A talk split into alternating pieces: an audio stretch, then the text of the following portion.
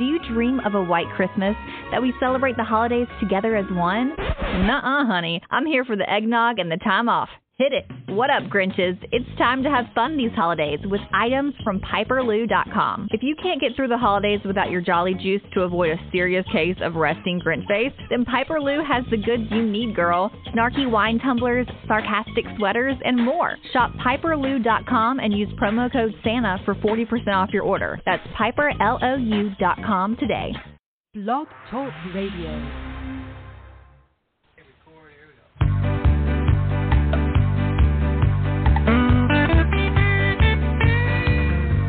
I'm going to a city that's set on a hill. Its ruler and maker is the Lord God above. Oh, I'm going to a city and it's set on a hill. And someday I'll be in heaven and there'll be no sorrow there. Oh, I'm going to a city. It lies. Hello, everybody. God bless you today. This is Susan Puzio, and I want to welcome you to the Prophetic News radio broadcast on Blog Talk Radio, broadcasting now since 2009. And it's hard to believe we've been here all these years, but there's hundreds of programs in our archives. And if you go to my show page on Blog Talk Radio under my name, Susan Puzio, you'll have access to all the programs that we've done over the years and the Bible says don't despise small beginnings and we don't. We're going on 900,000 listens in those years, which I think is really great because we don't really do any advertising.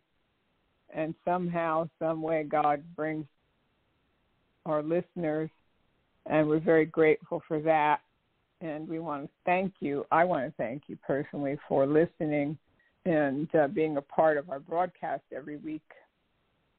We have many listeners around the world. I want to say hello to all our listeners in the United States and in Canada, Australia, Sweden, South Africa, and New Zealand, many different countries around the world. We have listeners and our listeners, especially in England too, which we have quite a good listenership there. So we have brethren all over the world that are trying to see the church reform, and that's our aim is to bring Reformation to help finish the Reformation of the church and bring people back to loving Jesus first and doing all things for him and uh, not for ourselves. So there was there is some news this week, big news in the prosperity gospel world of Marcus Lamb, the president and founder of the Daystar Television Network, who died on Tuesday. I believe it was Tuesday that he passed away and he died of complications from the coronavirus, the evil, wicked, I call it the devil virus, which it is. And it does not discriminate. It, it does not discriminate as far as uh, I had a friend die a week ago, and he had two vaccinations, and he was in in his 70s, and uh, he was sick. He caught the virus about two months ago, and then he got better and then he died. So Marcus Lamb, I know, wasn't vaccinated, but it it actually really doesn't seem to matter. I guess Earth and Basis, um, if you're, I think it's mean and it, it's very cruel for people to judge people that don't get a vaccination and then they die of the virus when vaccinated people die of the virus also. So we can't judge people one way or the other for their decisions. That's your decision what you decide to do, but it doesn't really 100% protect people. That's what I've been seeing, and, and that's not the only person that I know. I, I've known quite a few people that have died of this thing, and vaccinated and unvaccinated. So, but we know as Christians anyway that when it's our time to go, we're going as the Bible says, it is appointed unto man once to die and then the judgment. So whether uh, you uh, get sick or you don't get sick or you have a vaccine or you're taking this medication or that medication, when it's time to go, it's time to go. Um, Marcus Lamb had was 64 and he had some he had diabetes, which he never revealed as far as I know. That's what the family said and so when you have diabetes, sometimes the virus causes many complications. And so he was in the hospital 17 days, I think, and on oxygen and on some of the different medications that they had been talking about anyway on their network. And so his heart gave out, they said, and that's why he died from the uh, complications. He was having trouble breathing, but um, Joni, his wife, said that it wasn't that he wasn't breathing. He was breathing, but he, it was his heart, which that's what happens sometimes when people have diabetes. It makes your sugar spike, and there's many complications with this thing. People get blood clots. Oh, it's horrible, horrible thing. So I don't I um I feel sorry for anybody that gets this virus. I don't care who it is and or what they've done. Nobody deserves this thing because it wasn't anything that occur, occurred in the natural. This thing was created in a lab somewhere. Uh, we we don't exactly know where. I don't think to affect people's lungs, and that's really what it does. So I don't know how long it's going to be here. I don't see it going away. It just keeps mutating into different mutations. And we're in the end times. And I think it's something we have to face. I don't think any of us like it. None of us like the fact that our lives are forever changed and uh, our families' lives are forever changed. But we just have to keep our faith and hope in Jesus Christ because we can't stop the book of Revelation from happening. And uh, so I don't care how many faith confessions these people made. And of course, Marcus Lamb and his family, everybody was praying that he would get healed and that he would rise up and have a better, greater ministry than he ever had. And uh, but I believe the Lord took him home. At I he I didn't hear of any public repentance as far as repenting of his false teachings and for the uh, the sorrow that he caused the body of Christ, of course, about with lying about Jesus and how Jesus blesses people, and and the fact that he was telling people to give a thousand dollars or how much different numbers of money amounts of money to give for salvation of their families and for healing of their bodies but it didn't matter in the end that Marcus may have accumulated over a hundred million or two hundred million dollars worth of assets. It didn't do him any good in the end, and all his confessions and uh, all the things that they thought that they could do to prolong his life, it wasn't going to prolong his life because that was the day that he was appointed to die. And and I do think too that the Lord did take him to prevent him from any other things that he might have done because he had kind of a shady past anyway with uh, committing adultery with uh, someone that worked at his ministry for seven years. And then, of course, the false teachings and the false doctrines that he propagated on his network. So uh, sometimes the Lord takes people to keep them from going further into the pit and uh, it, it's for their own good. But I would have loved to have heard a public apology from him. They're having a funeral on Monday in Dallas at Gateway Church, and that's Robert Morris's church. And it's supposed to be there's a public viewing. They're actually going to have him laid out there at the church from 12 o'clock until 1 o'clock. That's Dallas time, and then they're going to have a funeral service from 1 o'clock till 2:30. So I think I don't know if they're going to live stream it or not, but it, it would be great if uh, uh, it would would be nice if you could hear some repentance from the family. Uh, I don't think it's going to happen. I I think that it's probably going to be a love fest, of, and I see some of the posts that some of these preachers are putting up about Marcus. What a great man he was, and oh, when he got to heaven, the Lord said, "Well done, thou good and faithful servant." And uh, that he was a general. Oh, well, no, that's not true. And uh, he did a lot of damage to the cause of Christ by representing Jesus in a most horrible way, really, that uh, you would represent Jesus as someone that would have his hand out for money to do things for the people that he died for. So, anyway, I hope it's a wake up call for a lot of uh, people in this movement and uh, some of these people that will be at this funeral. It, it is sad for the uh, children. He had three children that he left behind. And so it's sad for them because, of course, you love your father. And uh, but you hope and pray that this is a wake up call for them, that they would see the error of their ways and turn to Jesus and to preach Jesus as he really is. And that's what we hope to see throughout all this.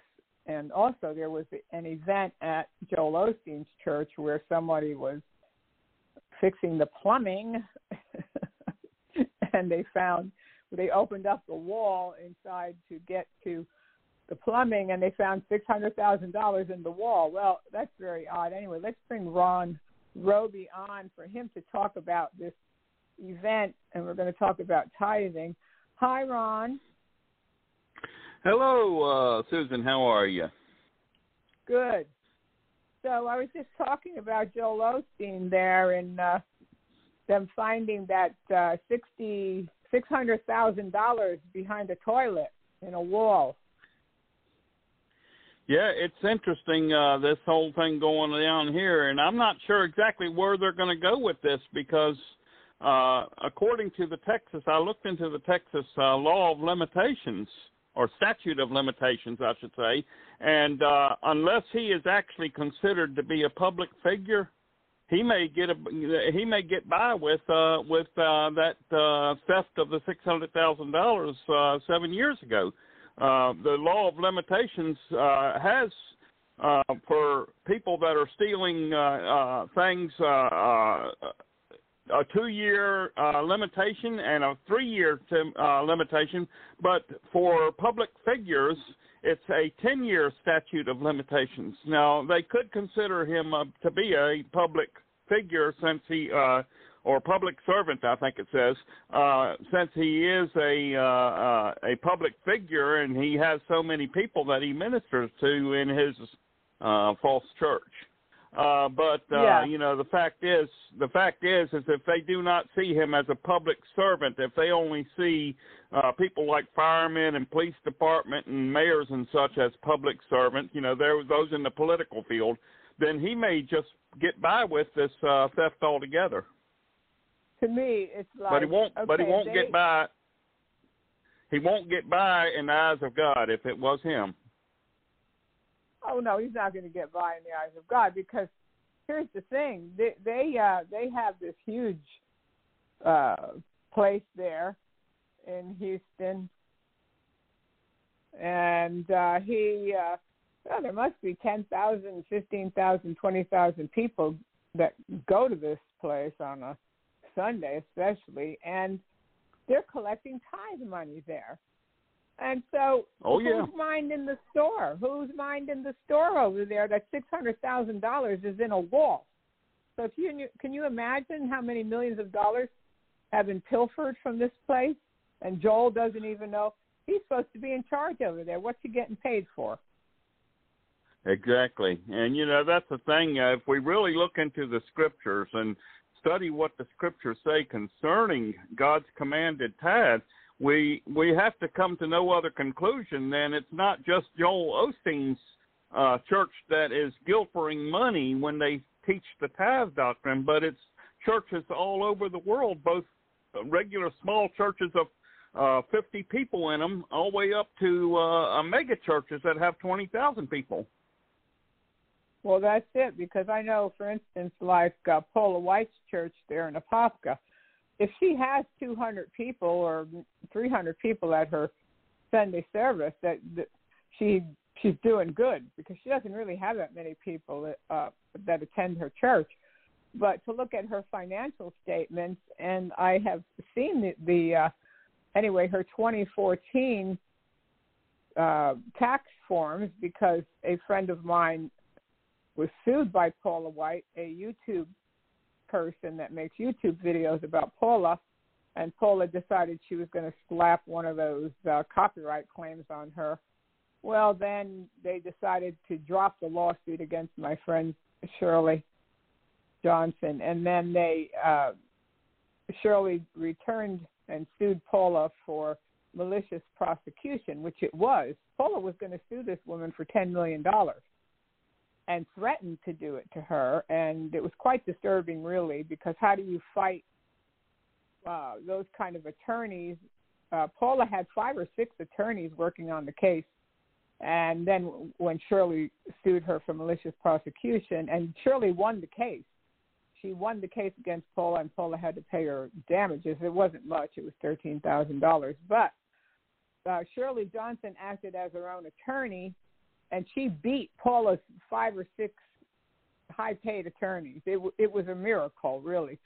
But in in the uh, she had to turn over her financial documents, so that's why these people should think twice about suing because they have to go through a discovery process. And Paula had to turn over her financial records, and so then they put them under seal and when the Washington Post found out about these documents, they petitioned the court along with the Trinity Foundation to make these documents public, which they are public. So I saw the documents, I saw her tax form, and she was getting $650,000 in uh, salary in 2014, and plus she was getting housing allowance and car allowance and whatever. So small church, she was taking in $5 million a year in tithe money.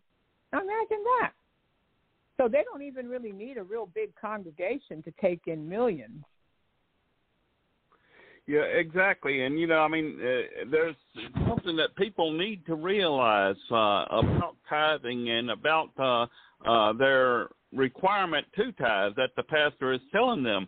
Uh, according to Galatians chapter 3 and verse 10, the Bible tells that, us that whoever is of the works of the law is uh, cursed if they do not continue in all things that are written in the law. Now, according to the tithe law that God set forth, God said in Deuteronomy chapter 12, verse 10 and 11, that you are first to move into the land of Canaan and then begin tithing because then God will give you, will tell you the place where you're supposed to tithe and it's in the land of Canaan. So how in the world can uh, uh, pastors uh, uh, justify teaching that tithing is supposed to be observed all over the world when the Bible says that you're supposed to obey all things written in the law if you are of the works of the law? well, we better get a couple big ships ready and fill those ships up with all these tithers and all these pastors that are collecting tithes and ship them off to Canaan. yeah, exactly. But uh yeah, the scriptures is just clear as clear as day, as they say, uh, as the old adage says. And uh if, I mean, we can look directly into the scriptures and we can see uh, uh, the commands that God has set forth concerning tithing. Uh, for instance, Leviticus chapter 27, verses 30 and 32. We see that uh, verse 30 says, "All the, and all the tithe of the land uh, uh, whether it be of the seed of the land or the uh, uh, fruit of the tree is the Lord's. It is holy unto the Lord. Now, that doesn't take a whole rocket science to, to, to look at and say, okay, agricultural. It's the seed of the land, the fruit of the tree, uh, and it says it's holy unto the Lord.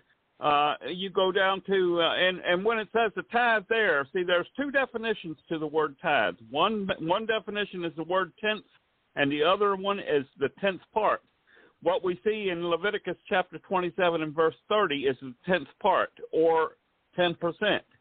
Uh, uh, and now in verse 32 it says concerning the tithe of the uh, flocks and of the herds uh, that the tenth animal to pass under the rod is the tithe. Now this is the tenth. This is not the tenth part.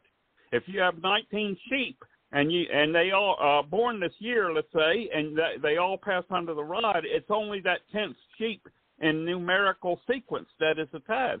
Well, one out of ten, or one out of nineteen rather, is less than ten percent. So the tithe is not necessarily ten percent. It can be much lower if you're counting it in sequence. Uh, and people don't yeah. understand that that's the only tithe that God commanded in the entire Bible was a tithe of agriculture or agricultural uh, food byproducts. Uh, yeah, you know, well, so if anybody could find a, uh, if anybody could find, please, a one tithing scripture that says that the tithe was money, we will, I, we will give you a thousand. I will give you a thousand dollars because it's not oh, in I'll, there. I'll chip in. I'll chip in a thousand dollars too. I mean, that's just okay. Uh, it's not there, you know. And but the, you know, the fact is, there. right. Now, see, the fact is, is the Bible tells us clearly that it's agricultural, and even Jesus demonstrates that his Father in heaven does not require monetary tithes. When we look at the uh, of Matthew chapter 17, verses 24 through 27, uh, very famous text. Uh, uh, you know, people like to use the verse 27 uh, uh, uh, to prove that we're supposed to give and everything. And they, they it's, it's where Jesus told the disciples to go uh, fishing, and uh, they would find a coin in the fish's mouth, and they could pay the taxes with that coin. But see, according to that passage, the coin belonged to the tax collectors. It didn't belong to the church. Jesus told them, give yeah. that coin to the tax collectors. Now, if God required monetary tithing, why didn't he tell them to make sure you take that 10% out of that coin and then give them the rest? We go over to yeah, Matthew he, chapter. Jesus go, didn't say it. Yeah, he didn't right. say, "Give me my ten. Okay, Matthew chapter 22, verses 17 through 21. This this passage here actually proves or uh, tells us why Jesus did not have the coin, uh, 10% of that coin taken out for the church, because that chapter uh, they, the Herodian disciples and Pharisees asked Jesus, they were trying to trick Jesus, and they asked Jesus, Is it lawful to pay tribute? And Jesus said, Why tempt ye me? Bring me a penny. So they brought him a penny. He held it up in front of him. He said, Whose image and superscription? They said, Caesar's. He said, Okay, render unto Caesar that which is Caesar, and unto God that which is God's. Now, if you think about it, they didn't ask, uh, is it lawful to tithe? Or should we tithe? No, they asked about tribute. And Jesus said, Whose image and superscription? Okay, well, was Caesar's. Jesus was telling them, Hey, that coin has Caesar's superscription and image on it. It belongs to Caesar. Render unto Caesar yeah. that which is Caesar's. He was saying that yeah. if Caesar wants that entire coin, Caesar needs to be given that entire coin because it belongs to him. It's in his image. Who were yeah. we made in? What image were we made in? According to Genesis chapter 1 and verse 27, we were made in the image of God. So yes. Jesus wasn't saying to tithe your money in, in Matthew chapter 22. He, he was actually proving that money is not required to be tithed. In Matthew 22 in verse 21, he said, Render unto God that which is God. He was speaking of yourself. You were made in God's image. You need to be yielded to God. The coin was made in Caesar's image. It needs to be yielded to Caesar. And Paul yeah. uh, reiterated that in the book of Romans in chapter 12 and verse 1. Paul said that we're to present our bodies to God as a living sacrifice, wholly acceptable unto God, which is your reasonable service. So, yeah, well, the, Jesus proves that money is not required. Uh, uh and there's other passages I could use. Luke chapter 12, verse 33, Luke 22, 36. These show that tithing was not re- of uh, money was not required. But yeah. then we get into we Have, uh, yeah, somebody's yeah. making a comment here in the uh, chat room that they like to get around that by using Melchizedek as an example, who was before the law. I know we right. talked about this before, but go ahead and comment. Yeah, and that's the thing that, that they do like to use Melchizedek. The problem with that is, okay, let's say let's let's go with the uh, Abraham tithe before the law uh, argument. Okay, well, according to the scriptures, Abram also circumcised more than 300 people. or have, how many how many how many people have they circumcised? If they're going to use the uh, uh, tithes before the law argument. oh, I don't think so. so you know, it's it's obvious. It's obvious that uh, the ties before the law uh, existed argument is not going to fly. Uh, yeah, and here's another reason it will not fly. What Abraham ties to Melchizedek was not his own property. No. We see that in the, in the text of Genesis chapter 14, verse 16. After Abraham had killed the wicked kings, you know, uh uh, uh, uh, he the Bible tells us that Abraham brought back the goods and and Lot and all his goods and the people. Well, okay, it says Lot and all his goods. Okay, so that proves right there that the goods that Abraham recovered after killing those wicked kings did not belong to Abraham because it clearly says Lot and his goods. See, so yeah. Abraham was not claiming any of those goods as his uh, as his own property. He even told Bera, uh, the king of Sodom, uh, in chapter 14 there, in verse 23 and 24, that he had lifted his hand to God, telling God that he would not claim any of the goods as his own. So uh, yeah. uh, I don't think Abraham lied to God and collected the, the goods and said, these are mine, you know, and then turned around and gave tithes out of them and then gave them back to Bera and told Bera, I promised God that I wasn't going to keep any. Yeah, exactly. So well, they, don't, they, they, not... they gloss over. They gloss over that part because they love. But that then again, you see how people can twist scriptures because if if you're not sitting there with your Bible open and you're reading the thing in context, they're going to tell you that. Oh, well, look at what Abraham did, and then you're not going to read the rest of the passage. Usually, you're, most people just believe what they're told by the pastor. Exactly, exactly. And I wrote an article on that several years back called "Their Focus Blurs the Truth." And you really think about yeah. it, pastors have you pastors have you focusing on just certain parts of a passage, you know, uh, just like this Abraham tied before the law, but they don't want you to focus on the fact that what Abraham tied was the goods of the people of Sodom and Gomorrah. It wasn't his own well, wealth. Uh, Genesis 13, verse 2 tells us that Abraham was rich in gold and silver and cattle, but we don't see him bringing that gold and silver and cattle to Shaveh to give to uh, Melchizedek. He gives Melchizedek the uh, tenth of the spoils. Revel, uh, Hebrews chapter seven and verse four tells us. Yeah, well, it's just like these preachers where they say, and you see them all the time. They say, "We feed the poor," and uh, they take these pastors like Paula White and Rodney Howard-Browne and Rod Parsley. Now Benny Hinn's do it with these feeding programs, and they want you to send them money, which they're getting the food for free and so right. all they have to do is distribute the food. Yeah. So they get the food from like Feeding America. They get grants. I've seen the grants. They're on uh, public documents, ProPublica, uh, ProPublica 990 Finder. You can find these documents online, and you can see how much money some of these ministries get in grants for food.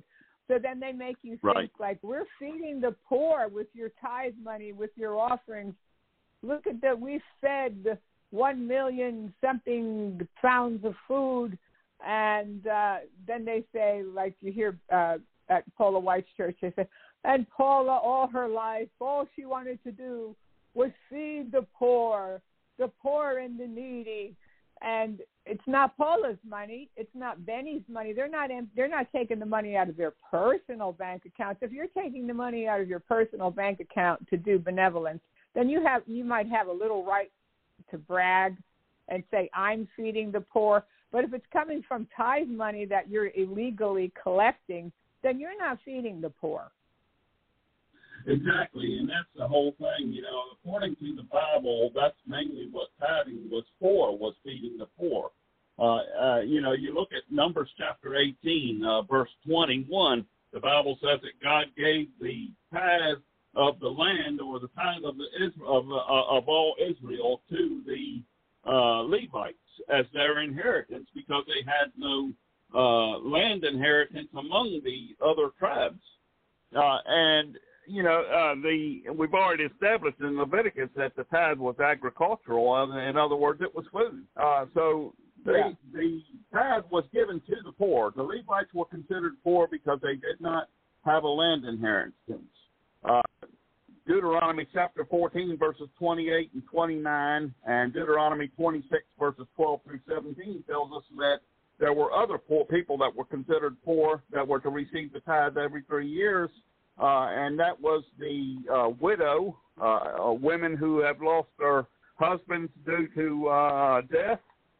it was the fatherless, which were children whose fathers had died or their fathers had abandoned them. And then strangers. Uh, strangers were considered those who were visiting the uh, tribes, the different tribes of Israel, uh, uh, according to Exodus chapter 12 and verse 49, we read that uh, one law shall be uh, for all of you, uh, you that are homeborn, in other words, the Israelites that are born in the land of Canaan, and for those uh, the stranger that sojourneth with you. And the word sojourns there actually means visiting. So it's it's people from outside of Canaan that are vis- Canaan that are visiting the uh, uh, Israelites. Uh, you know, there are people that take trips to the Holy Land every year. Yeah. Uh, well, you know, according uh, according to the law, if if the law is still in effect, uh, the, these people every three years, these people that are visiting the land of Canaan should be given tithes. And again, it's supposed to be yeah. agricultural ties, not monetary ties. So uh, this yeah, well, is a, what, what we call the charity was. ties. Right. This is what we call the charity ties or the four ties. Yeah. Uh huh. The storehouse. That's why they call it a storehouse because that's where they st- stored the ag- agricultural products. Right. Now, that's another thing, too. The storehouse, there was really only one storehouse for God's tithes. There were storehouses all over, Israel, uh, where they stored food and other items. But according to the scripture, there was only one storehouse for God's path, and over 600,000 miles of land, square miles, or rather, of landmass. Uh, that's how big Canaan was. Uh, there was only wow. one storehouse. Yeah. Wow. Uh, and that that storehouse was in uh, the city of Jerusalem at the temple. Uh, now, and, and we can see that when we read and rightly divide the word of truth. Uh, according to Deuteronomy chapter 12, verses 11 and 12, God told the, uh, the congregation that uh, once they moved into Israel, there would be a place to take their tithes. Uh, yeah. And uh, of course, once they not just after they moved into into Israel, but after they found rest from their enemies. In other words, they were no longer at war. Well, they moved into the land of Israel in 1410 BC, but they were still fighting Amalekites and Hittites and several different uh, uh, yeah. during their journey into the uh, or during their, their living in that land uh, and, and taking possession of the land. Uh, they did not actually have a place. God did not name a place for them to take their tithes until 960 BC. 450 years after they moved into the land. Uh, and we see that in, in Second Chronicles chapter six, verses five and six. God said, you know, that from the time they left Egypt, there had not been a place where He had chosen to place His name, but He said, "I have chosen Jerusalem as the place to place my name, and David to build my house." Now, what's yeah. interesting there is that ties in with Deuteronomy chapter 12 because Jesus said, Once you move into the land and you find rest from your enemies, he said, Then there will be a place where I will choose to place my name, and there you will bring your vows and your offerings and your tithes and so on and so forth. So God was saying that they were to bring their tithes to the place He chose, and Second Chronicles six verses five and six says that the place He chose to place His name was Jerusalem. Now this is interesting here because it wasn't he wasn't saying that the the, the uh, twelve tribes or eleven tribes of the twelve the congregation he wasn't saying the congregation is the tithe to the house of God in in, in these two passages he said they were to take yeah. their tithes to Jerusalem because if we look at Numbers chapter eighteen verses twenty one through twenty four we find something interesting we find that God told the Israelites uh, the congregation uh, that they were not to even go near the house of God with their tithes. They were to give their tithes wow. to the Levites because the Levites uh, had no land inheritance amongst them, uh, inheritance amongst them, and uh, the tithe of the of the congregation was to be the inheritance of the Israelites, of the Levites rather. Now in Num- Nehemiah chapter 10, verses 37 and 38. Well, let's look back up verse 29 first because it helps to establish this. But uh, uh Nehemiah chapter 10, verse 29, the congregation agreed to enter into an oath. They entered into an oath to, and agreed to walk in God's law. Now, in verse 37 of that same chapter, they agreed to take their first fruits to the house of God and into the chambers of uh, the chambers, meaning the storehouse. So they were allowed to take their first fruits according to the law, because they said we're returning to the law. Uh, they were allowed to take their first fruits to the house of God. But it says that their tithes they gave to the Levites, uh, or they would give to the Levites, and the Levites would take a tithe of the tithe to the house of God and into the chambers. So it, it clearly ties in with the Numbers chapter 18, verses 21 through 24, where it said that the, the children of Israel or the or the congregation, as it's also called, was not to go near the house of God with their tithes. They gave the tithes to the Levites. The Levites took a tithe of the tithes to the house of God. So it was only one percent of Israel's total agricultural uh, uh, produce or increase uh, that went to the house of God as a tithe, not ten percent. Uh, it was it was ten so, uh, percent. It was ten percent of that, the inheritance, but yeah. Do you have that scripture available right now that you could read it? Um, let me see if I can pull it up real quick. Yeah. Uh, the ne- Nehemiah chapter ten. Uh, That's see, um, really, um, really a, a very eye-opening scripture. Well, I'm trying to find it here. Okay, Nehemiah and 10. And let me scroll down here to 29. Okay, chapter 10, verse 29 says, The rest of them, okay, that's 20, 29, here we go. They clave to their brethren, their nobles, and entered into a curse and into an oath to walk in God's law, which was given by Moses, the servant of God, and to observe and do all the commands of the law of the Lord, our Lord, and his judgments and his statutes. So they agreed to walk in the law, to to to observe all the commands and statutes that the Lord has set forth. Okay, you drop down to chapter uh, to the same chapter to verse thirty-seven. Uh, it says, "And that we should bring the first fruits of our dough." and our offerings and the fruit of all manner of trees, of wine and of oil, uh, unto the priest, to the chambers of the house of God. And again, like I said, the chambers of the house of God were considered to be the storehouse. That's where the tithes were stored. Uh, uh, okay, it goes on to say, uh, to the chambers of the God, uh, of our God, tithes of our ground unto the Levites, that the same Levites might have the tithes in all the cities of our village, Verse 38, and the priest, the son of Levi, uh, the son of Aaron, rather, shall be with the Levites when the Levites take tithes, and the Levites shall bring up the tithes of the tithe unto the house of our God, to the chambers, and to the treasure house.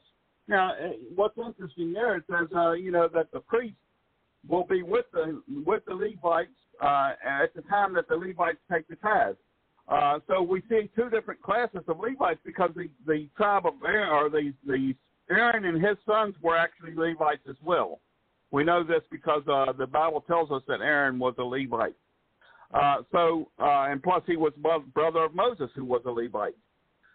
Yeah. But what's interesting here is people always say that tithes and first fruits are the same thing, but according to this, it isn't because the congregation takes the first fruits into the house of God, but they do not take the tithes to the house of God. Yeah, yeah.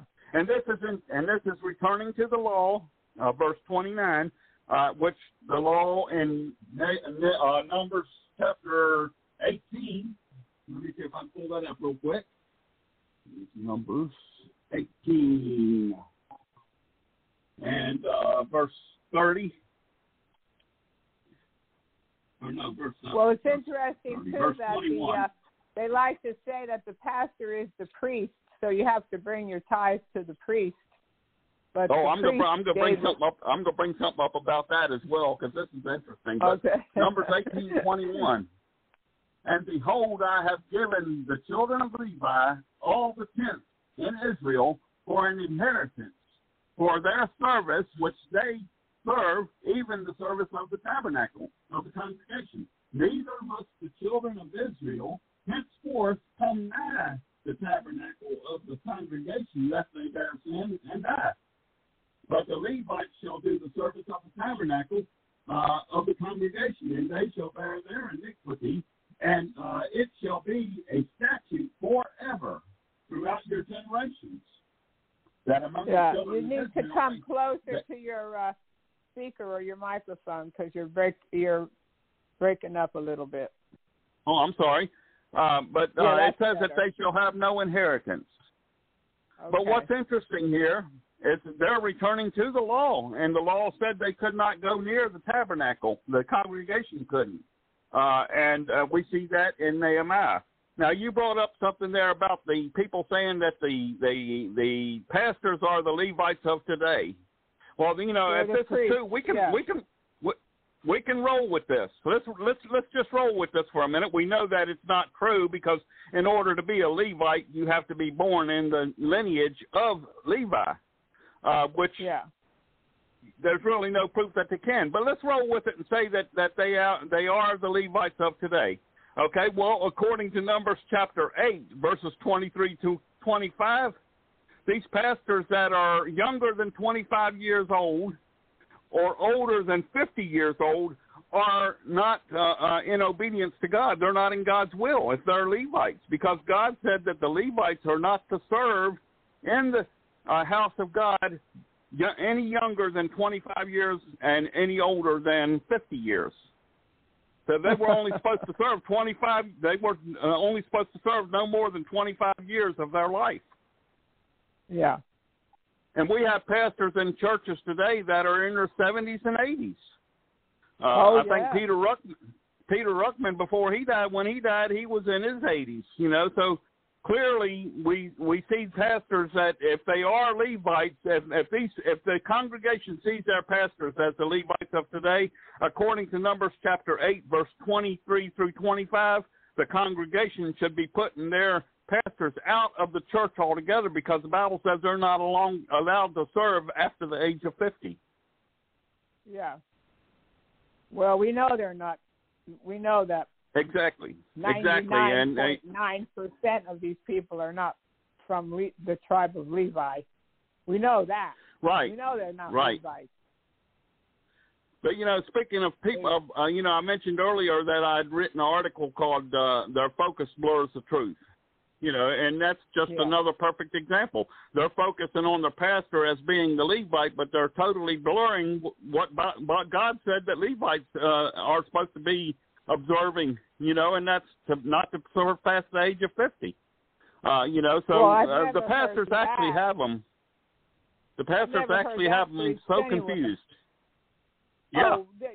Oh, totally confused, but you, you you have to be hungry enough for the truth to delve into the scriptures for yourself to find out why right when i started to see all the greed and the selfishness and everything that i was seeing in this in the word of faith movement and i i i just couldn't take it anymore and i'm thinking there's something wrong here there's just something wrong with this seed sowing stuff and this tithing stuff because they say oh we're going to help we're really going to help we want money so we can help people but then they didn't really want to help people they were helping themselves all right they were living the they were living large most of these pastors and uh, i Exa- even heard this testimony the other day of this uh wife uh they're divorced now but she was the wife of this man that called himself a bishop and a pastor and whatever and he was collecting tithe money and they were broke like they were living in mansions they couldn't afford and then they were being evicted and all this was going on behind the scenes because they had to keep up with the Joneses or keep up with this image that they were trying to portray. And then and then he started preaching about being you're you're going to be under my authority as the pastor and she would tell people well you know no you're under the authority of jesus and she said when they would go home he would start yelling at her how could you say that to people that they're not under my authority don't ever say that again Exactly. Exactly. so it's about power and control, a lot of it. Exactly. Now, some may may want to run to uh, Malachi chapter three. You know, the, where oh, Bible, yeah. where yeah. the Bible says, and that's that's a famous one for pastors. And this is another example famous. of pastors famous. focusing on yeah, focusing on something and blurring the actual truth that's in the passage.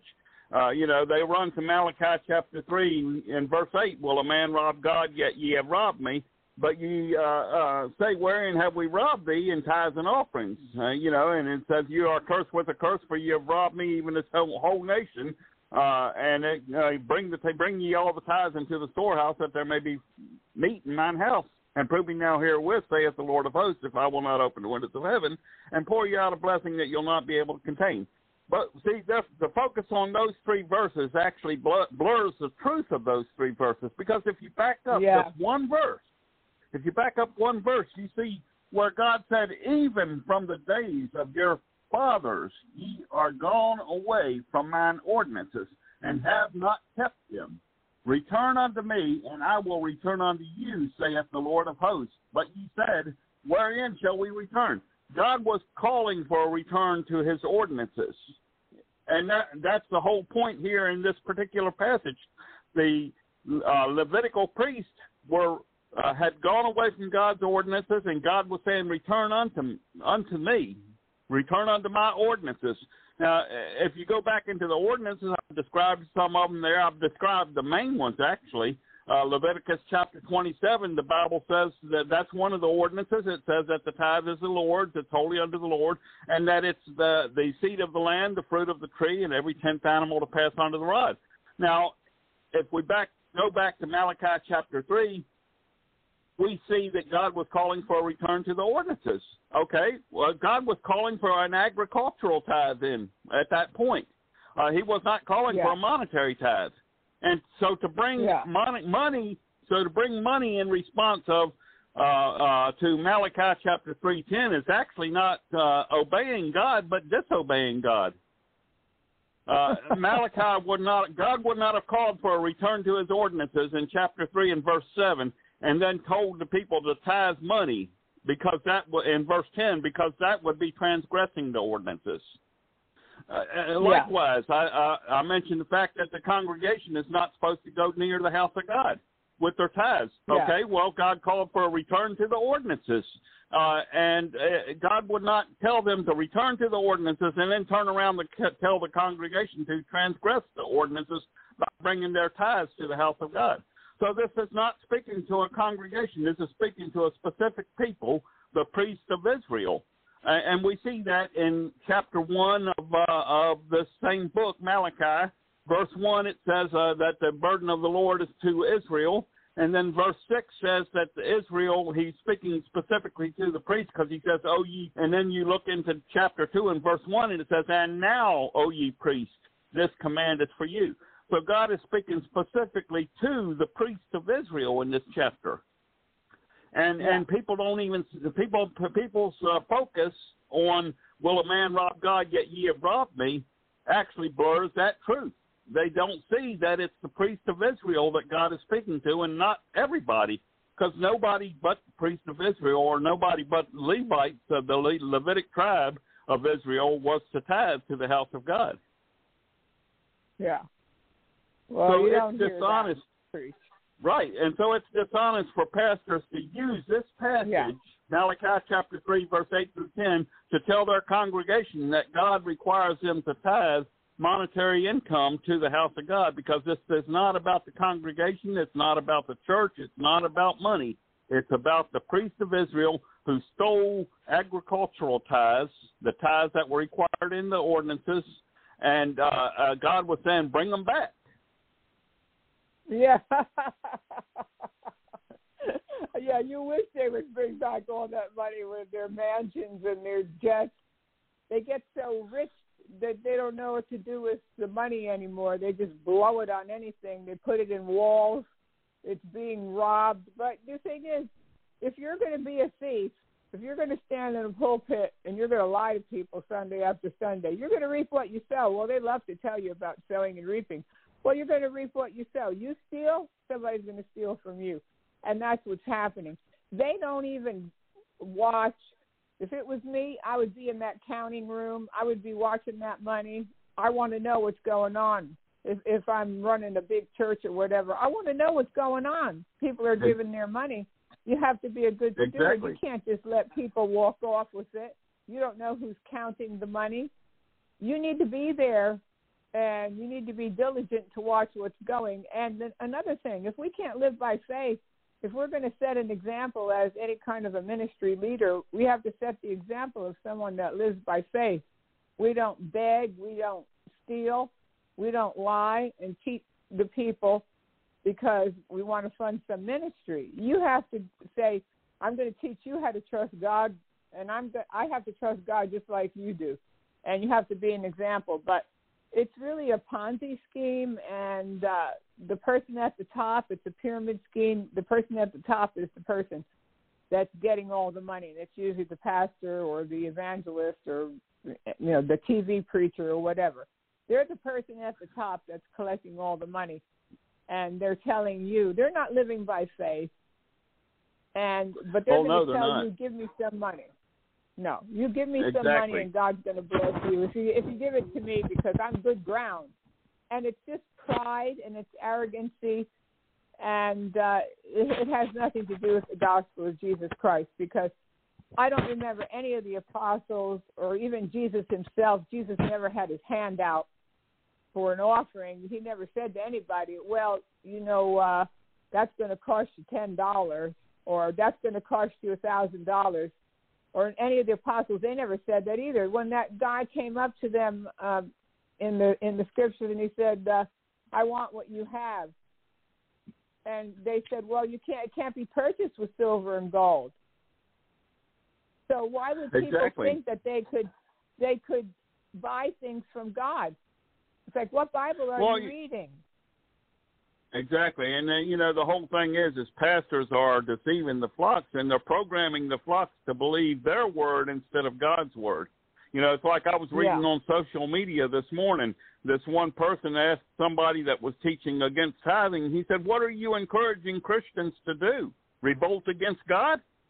No, we're not teaching people to revolt against God. We want people to get back in God's will. You know, the fact is, is, the pastor himself was the one that was teaching people to revolt against God because God said his tithe is to be agricultural, not money. You know, the pastor said that God's tithe is to be taken to Jerusalem, not not to uh, a city in in the United States or Nigeria or anywhere else. Uh, you know, and so the fact is, is people are being taught to revolt against God, but it's not by uh, those that are teaching the truth in God's word. It's the people that are teaching the lies about God's word. Uh, you know, and yeah. that's the whole thing. We need to return to the we need to return to the truth and stick with the truth. Uh, you know, it's it's really sad because we see so many people that are living in poverty, and it's because they're not. And most of the time, it's because they are not good stewards with that money that God has entrusted them with and that God, the Bible says that God gives us the power to make wealth. Well, He does give us the power to make wealth, but He also expects us to make wise decisions concerning that wealth and uh, uh yielding it over to people that are going to lie to you in order to get it really is not a wise decision. Uh, no, you, you no, know, and that's the whole thing. vacate those churches. They need to vacate and not go back. Uh, if they, if your if your pastor gets up and he starts telling you, have to give a thousand dollars, you have to give five hundred dollars, or you have to give me ten percent of your money, or else your. I've heard them. I've heard them say this. You know, your washing machine could break down. You're wondering why your washing machine and your car keep breaking down. Well, you're not tithing. You know that why you can't get that good job. Well, you're not tithing. What kind of a thing is that to say to somebody? And why would right. you even want to believe that? That God, that well, Jesus you know, Christ, who died for you, would treat you like that. Exactly, and you know, the thing is, is people may be tithing, and the pastor just doesn't realize it. Uh, now, why I say that is, according to Leviticus chapter twenty-seven and twenty, uh, uh, verses thirty and thirty-two, uh, we've already established that the tithe means tenth or tenth part. Now, what's interesting here is uh, if you have a wallet in your hand and you reach in that wallet, you start counting from one side of the money that you have in your wallet to the other. You get to the tenth bill and you pull that tenth bill out. That bill may only be a one dollar bill, but it's a tenth in sequence, so therefore it's it's uh, uh, technically a tithe. Even if you have uh, six hundred bills in your wallet, uh, $600, uh, uh, or more. If that 10th bill in sequence was just $1, you actually have given a tithe. But here's the thing you have not, even though you have given a tithe, you have not given God's tithe because God said his tithe is to be agricultural. Whereas yeah. verse 30, it says that, uh, that, that that tithe is a tenth part of the uh, agriculture. Well, it, uh, the word tithe also, like I say, meant tenth part. If you uh, had six hundred dollars in your wallet and you took sixty dollars out, technically you would be giving a tithe, but you would not be giving God's tithe. So we need to get out of the mindset of I'm giving God his tithe when we put money in a envelope and put it in the offering plate because if if you put your money in an envelope that's marked God's tithe, what you're doing is you're actually passing counterfeit. Now that may be a genuine six, that may be a, genuine fifty dollar bill that you're putting in that envelope, but it's not God's tithe because God said it was agriculture. So therefore, uh, I used to tell people, you know, when does a genuine fifty dollar bill become a counterfeit? When you slide it in an envelope marked God's tithe. You're sending God yeah. something that you're saying this is the tithe. And God says, no, that's not my tithe. I didn't ask for that. Yeah, exactly. And uh, Acts eight twenty, uh, it says that. But Peter said unto them, Thy money perish with thee, because thou hast thought that the gift of God may be purchased with money.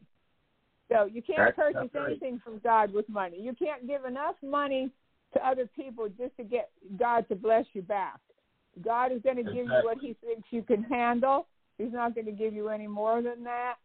And anyway, that should never be our attitude. And that's the attitude that is being perpetrated in, in these so called churches today is that you they tell you you're not going to give to get and you're not going to buy a miracle, but God is saying right now that you have to send that hundred dollars or you have to run to the phone right now. Don't miss your moment. And it's just witchcraft and manipulation, and you have to say no. you can tell him, call him up and give him this scripture, Acts eight twenty. You can't purchase the gift of God with money.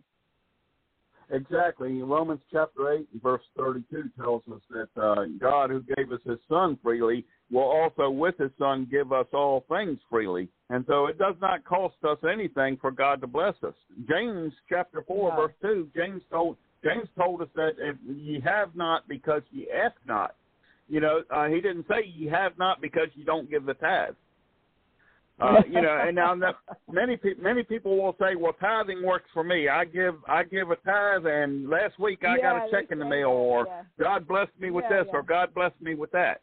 But according to the scriptures, that can't be what God uh, that can't be the response to God's uh, uh, giving God a tithe, because uh, according to the scriptures, God said, "If you give me the tithe, I'll pour out a blessing that you cannot receive.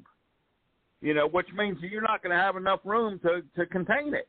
Uh, uh, and somebody getting a check for two hundred dollars in the mail that they weren't expecting, that's really not uh, uh, something that they can't contain. They can put that in their bank account. They can put it in their wallet. Uh, so obviously they can contain it. Uh, you know, uh, now there's what's interesting here is the fact that God doesn't. God isn't the only one that promises people uh, uh, for doing things. According to Luke chapter four and Matthew chapter four, the devil himself will reward those who bow to his lies. The devil offered yeah. Jesus the riches of this world. You know, if Jesus would just bow down to him, many people are bowing to the lie. Now, it's possible yeah. that Satan may be rewarding these people that are are getting this $200 check or a $50 check or whatever in the mail uh, that they think it's actually God that's rewarding them, and when it might not be God. So we have to be very careful because God is very specific with what He says is His rewards. God is very specific with what He says is His His desires, His uh, uh, uh, uh, will in our lives. No matter what we want, well, what we want, we got to make sure God is that that it's in God's will. Yeah, well, they like to read. You see that they'll get up on Sunday when they start doing their tithe spiel and they're banging you over the head every Sunday and every Wednesday, however many services they have. And they spend at least fifteen, twenty minutes on the giving part. Like already, I already heard it. Like I, you don't need to tell me anymore. I know I'm supposed to give. I'm a Christian. Uh, I right. I know the Holy Spirit lives inside of me. He leads me and guides me into all truth. So I don't need you beating me over the head uh, about what to give. But they'll th- then they'll bring out the testimonies. Well, look here, we got this testimony this week. And Brother John, stand up and tell what the Lord did for you because you paid your tithes last week. Oh, yes, I got a brand new car and I got the job I was believing for. And I just want to praise God that I gave my 10% and then God bless me back. Exactly, and you know that's the thing. I mean, the Spirit will guide us into all truth. You know, I, I've told a few people. You know, when they say God requires us to tithe, I'd say, well, I've been saved for uh, forty years plus, and uh, yet uh, the Spirit does not agree with that. Uh, you know, so why hasn't the Spirit told me that I'm supposed to tithe if we're supposed to tithe? And the answer actually is is because the Spirit is not going to disagree with the Word of God. The Word of God says that yeah. the command to pass was given to the command to pass was given to Israel, not to the church. Leviticus yeah, chapter well, 27, verse thirty-two, thirty-four. 34. The Holy Spirit's only going to agree with uh, the Word of God, so it's not God that you're hearing. Uh, you're hearing usually the voice of somebody that that uh, wants a profession and their profession right. happens to be preaching, and uh, they now can't do it honestly.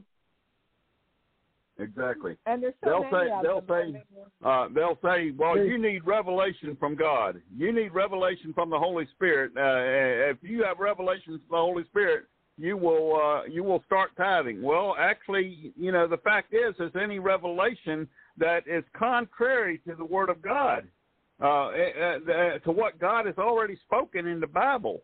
Uh, that's not revelation at all. That's deception. And Paul, and yes, the Apostle deception. Paul told us that if any other, if an angel or anyone else brings you a message that's contrary to what we preach, let them be accursed. And so we have to be yeah. careful not to preach or not to to embrace doctrines that contradict God's word. Yeah, it's very dangerous. It's really hurt so many people, and people are still hurting. I think if you took a survey in most of these churches and you ask people, okay, how many years have you been tithing? Are you still in debt? Do you still have a mortgage? Do you still have a car payment?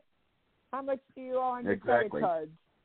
About 90% will tell you, or probably more, yeah, I'm still in debt, but you know, I, maybe it's just not my time yet. I'm just going to hang in there and I'm going to keep tithing. Well, I stopped tithing in 1997. That's the last time I ever paid a tithe. And I never did it again. I never sowed another seed. I just lived my life and went about seeking first the kingdom of God. And that's what the Bible says seek first the kingdom of God, and all these other things will be added unto you. It's a much better way to live because I used exactly. to think, well, I'm gonna I'm gonna give this hundred dollars and God's gonna give me a return, and uh, that's how we thought. It was the wrong way to think. It, it was horrible. It was a horrible way to think. And we'd go to these yeah. conferences. These uh, I went to a missionary conference, believe it or not, once in Denver, Colorado, and they were talking about, oh well, you know, God wants me to have a mansion and I can have a Rolls Royce.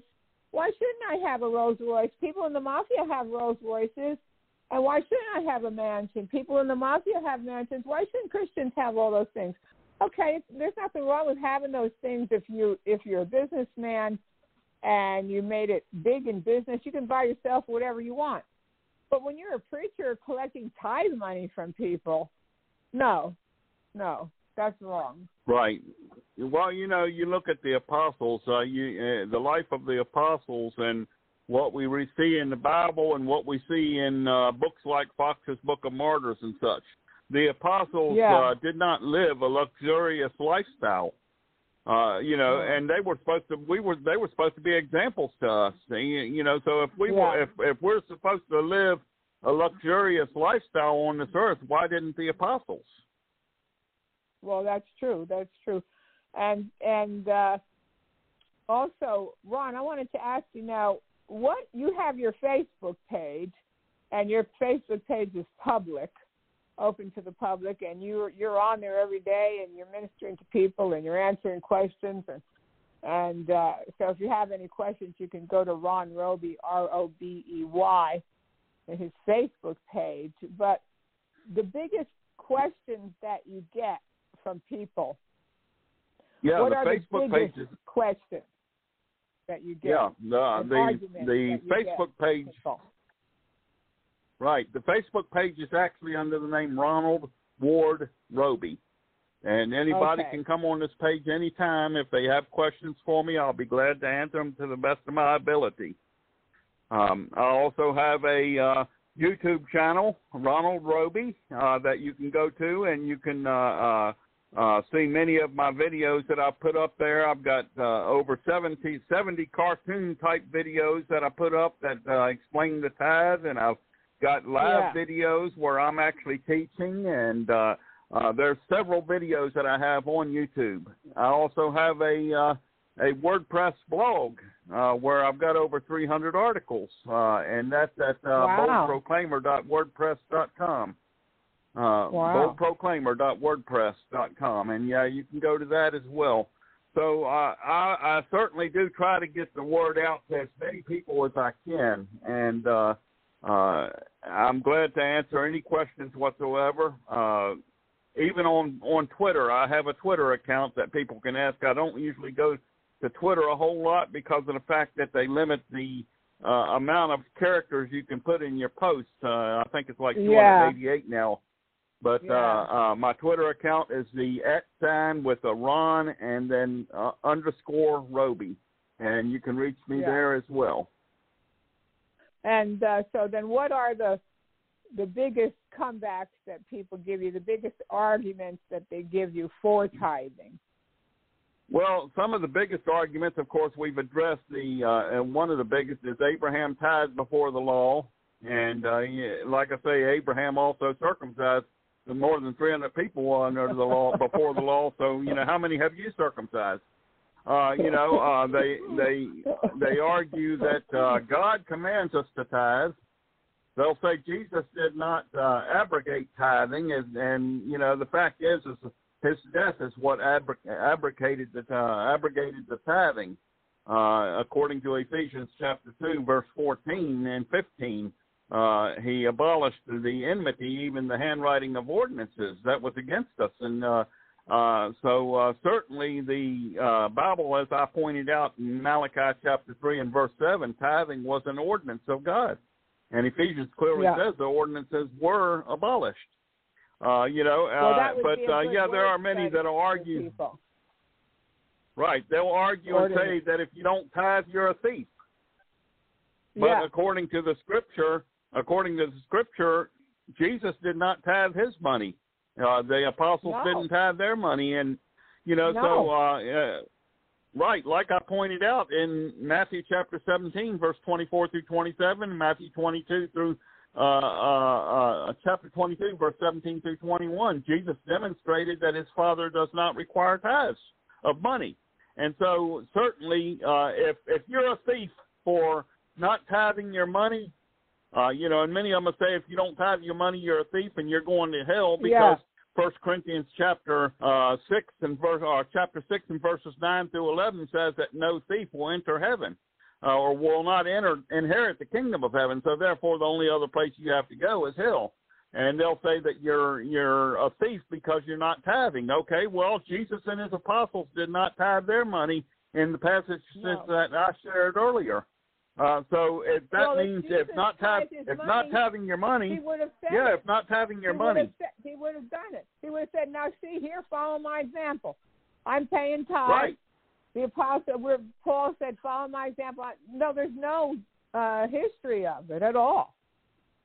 Right now, if, but if not having your money, if not having your money means that you're a thief, well then that they've they've just accused the Lord Jesus Christ of being a thief and his apostles. Yeah.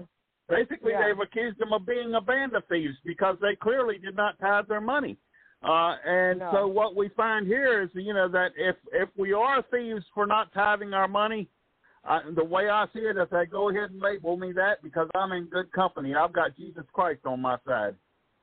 Well, yeah, amen to that. And you mentioned about these people, they make these YouTube videos about going to hell. They go to hell, and they actually saw people in hell that they were there because they didn't tithe. That's what they tell people. Right. Uh, Angelica Houston, or not Houston, Angelica uh, uh, Zambrano is one of them that claims that Jesus took her to hell. She says that she actually died and was in hell for 23 hours. What? And Jesus uh, yeah, and Jesus, that's a lie. Jesus showed her, Jesus showed her people in hell that were there for not tithing. Uh, even their pastors, uh, there were pastors in hell that did not have their money to the church, and therefore they were they were in hell. And I'm thinking, well, you know, that that don't sound like a just God to me, because nowhere in the Bible does God say that money is to be tithed. And like I said, even Jesus demonstrated that money is not required us tithe. You know, so if if money is not required as a tithe, people to hell because they don't judge, uh, don't tithe their money. Then God is no longer a just God; He has to be an unjust God. Well, I would like to see that uh, clip. I was looking for that clip of her, that Angelica. I wanted to hear that coming out of her mouth that she said that she went to hell and she came back. Well, that's a lie because I never saw one place in the Bible where it says you can die and go to hell and come back then why do we have exactly. to accept Jesus? Why do we have to preach the gospel and uh, uh, tell people how to get born again if they can die and go to hell and come back? ridiculous. Exactly. Uh, you know, and the thing is, she even said that God allowed her to experience the heat of hell. You know, well, if that's the case, yeah, then, uh, yeah, she yeah, should Sure. Yeah, yeah, yeah. I mean, uh, the, the, and the sad thing is, is these people are so brainwashed by the fact that they have to tithe that they believe any kind of lie that these people are telling them. Well, she's uh, she's got quite a few videos I saw on YouTube where she's actually invited to preach in some of these so-called churches. They're having her as a guest speaker. Uh, right. It's ridiculous, but the pastors like this kind of thing. Some of them because they want people to tithe. So they're going to bring in these people that tell that try to scare you and tell you you're going to go to hell if you don't do it, and uh, they hold people in psychological bondage. Could you imagine being that afraid not to give ten percent of your money, uh, thinking you're going to go to hell if you don't do it? Uh, that's really evil. Oh yeah, it's definitely it's definitely a psychological bondage, and you know, the, and people don't even realize it that you know that it is, and why would God keep them in psychological bondage? I mean, that don't even make yeah. any sense. no, uh, Jesus said that we're free and we're free indeed. I like my freedom in Jesus, and uh, yeah, I enjoy my salvation very much. I don't pay any mind to those preachers, and that's what I tell people. If you're in one of these kind of churches and they start that, don't go back there don't waste your time going back there. What possibly could you get from these kind of churches that don't love you anyway?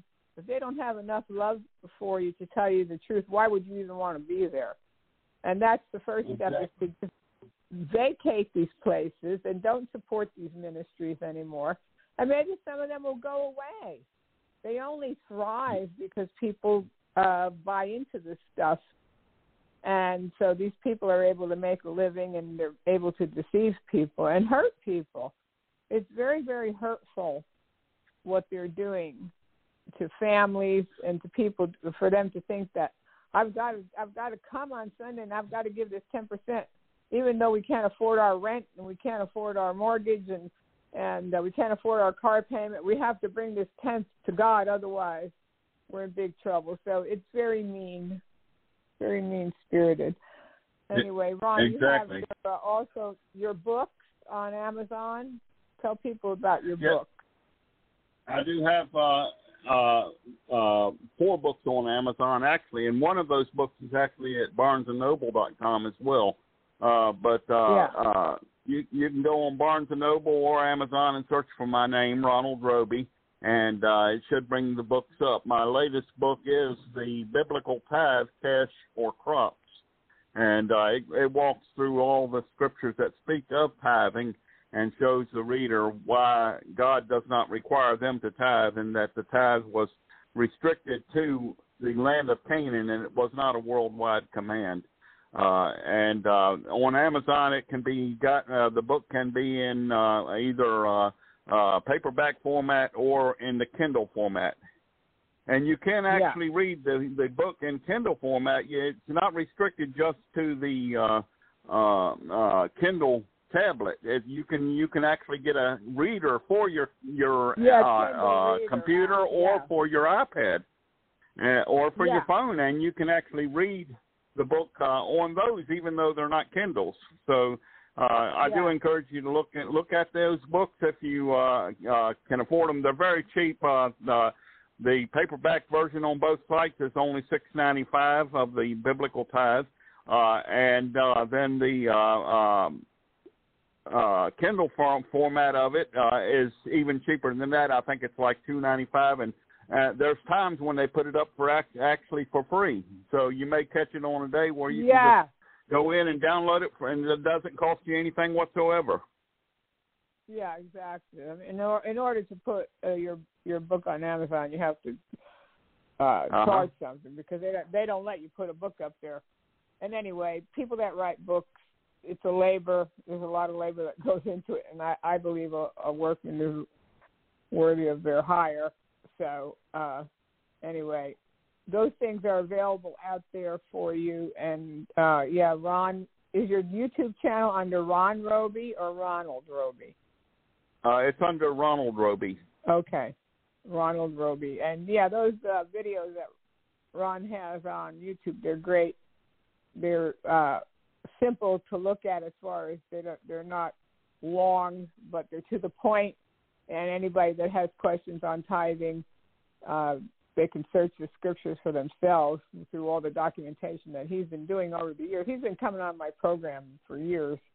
and we've been talking about this, but it's always good to do the refresher course because we never know if we got new listeners listening. And even though I've heard it so many times, I always learn something new and uh, some new scriptures. Like you had that one scripture. Let's close with that.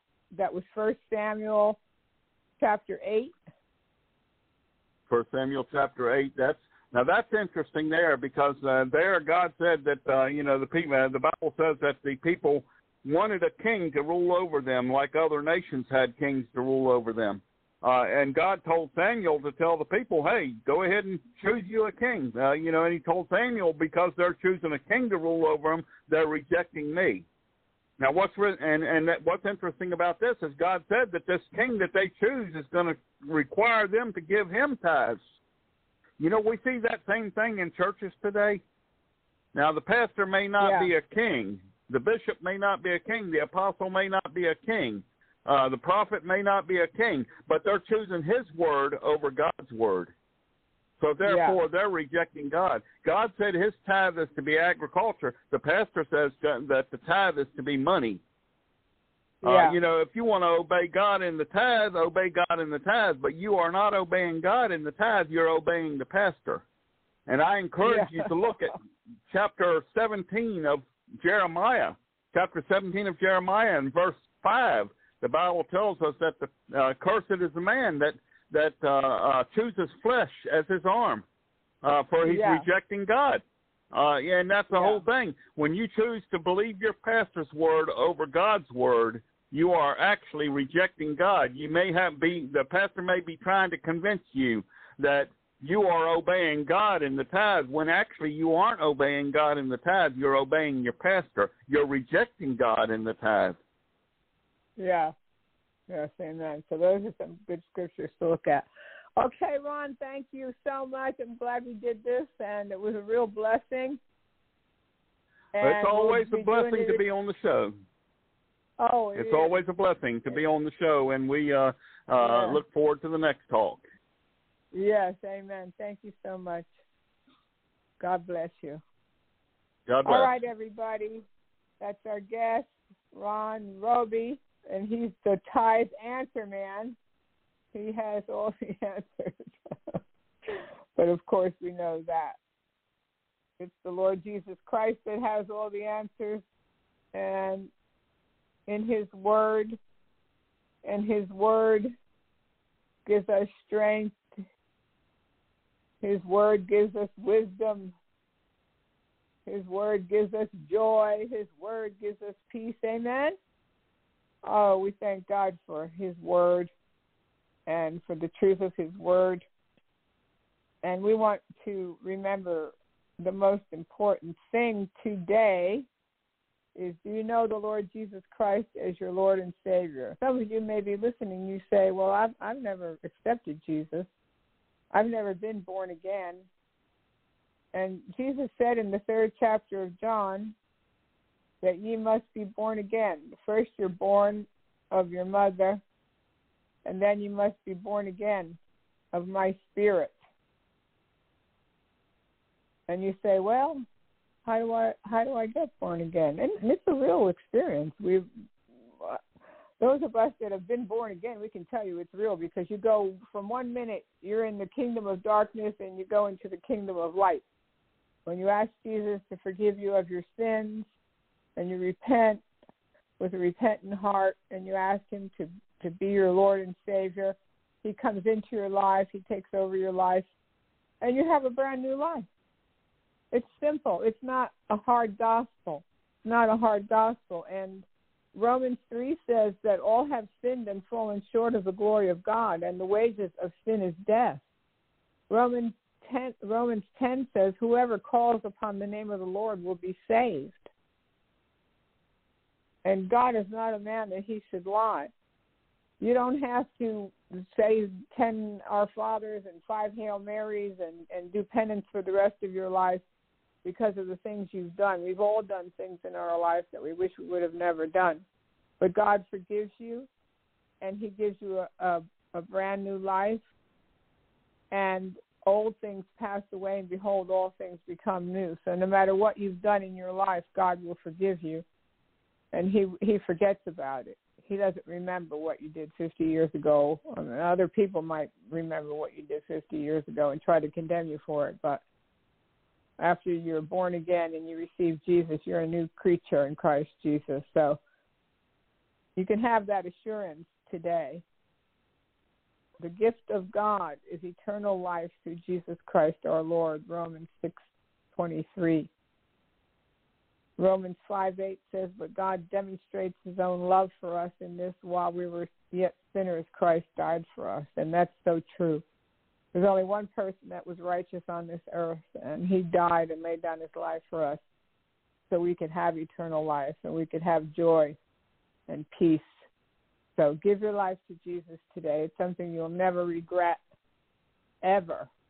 You will never regret it. And we know that when we leave this earth, we will have a home in heaven, we have that promise that we will be with him for all eternity. So God bless you. Don't forget if you want to contact me, Susan at propheticnews.com.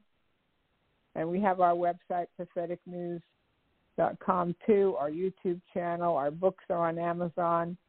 And uh, thank all our listeners around the world today that have tuned in and our pe- all our people in the chat room that stopped by today. Thank you so much. God bless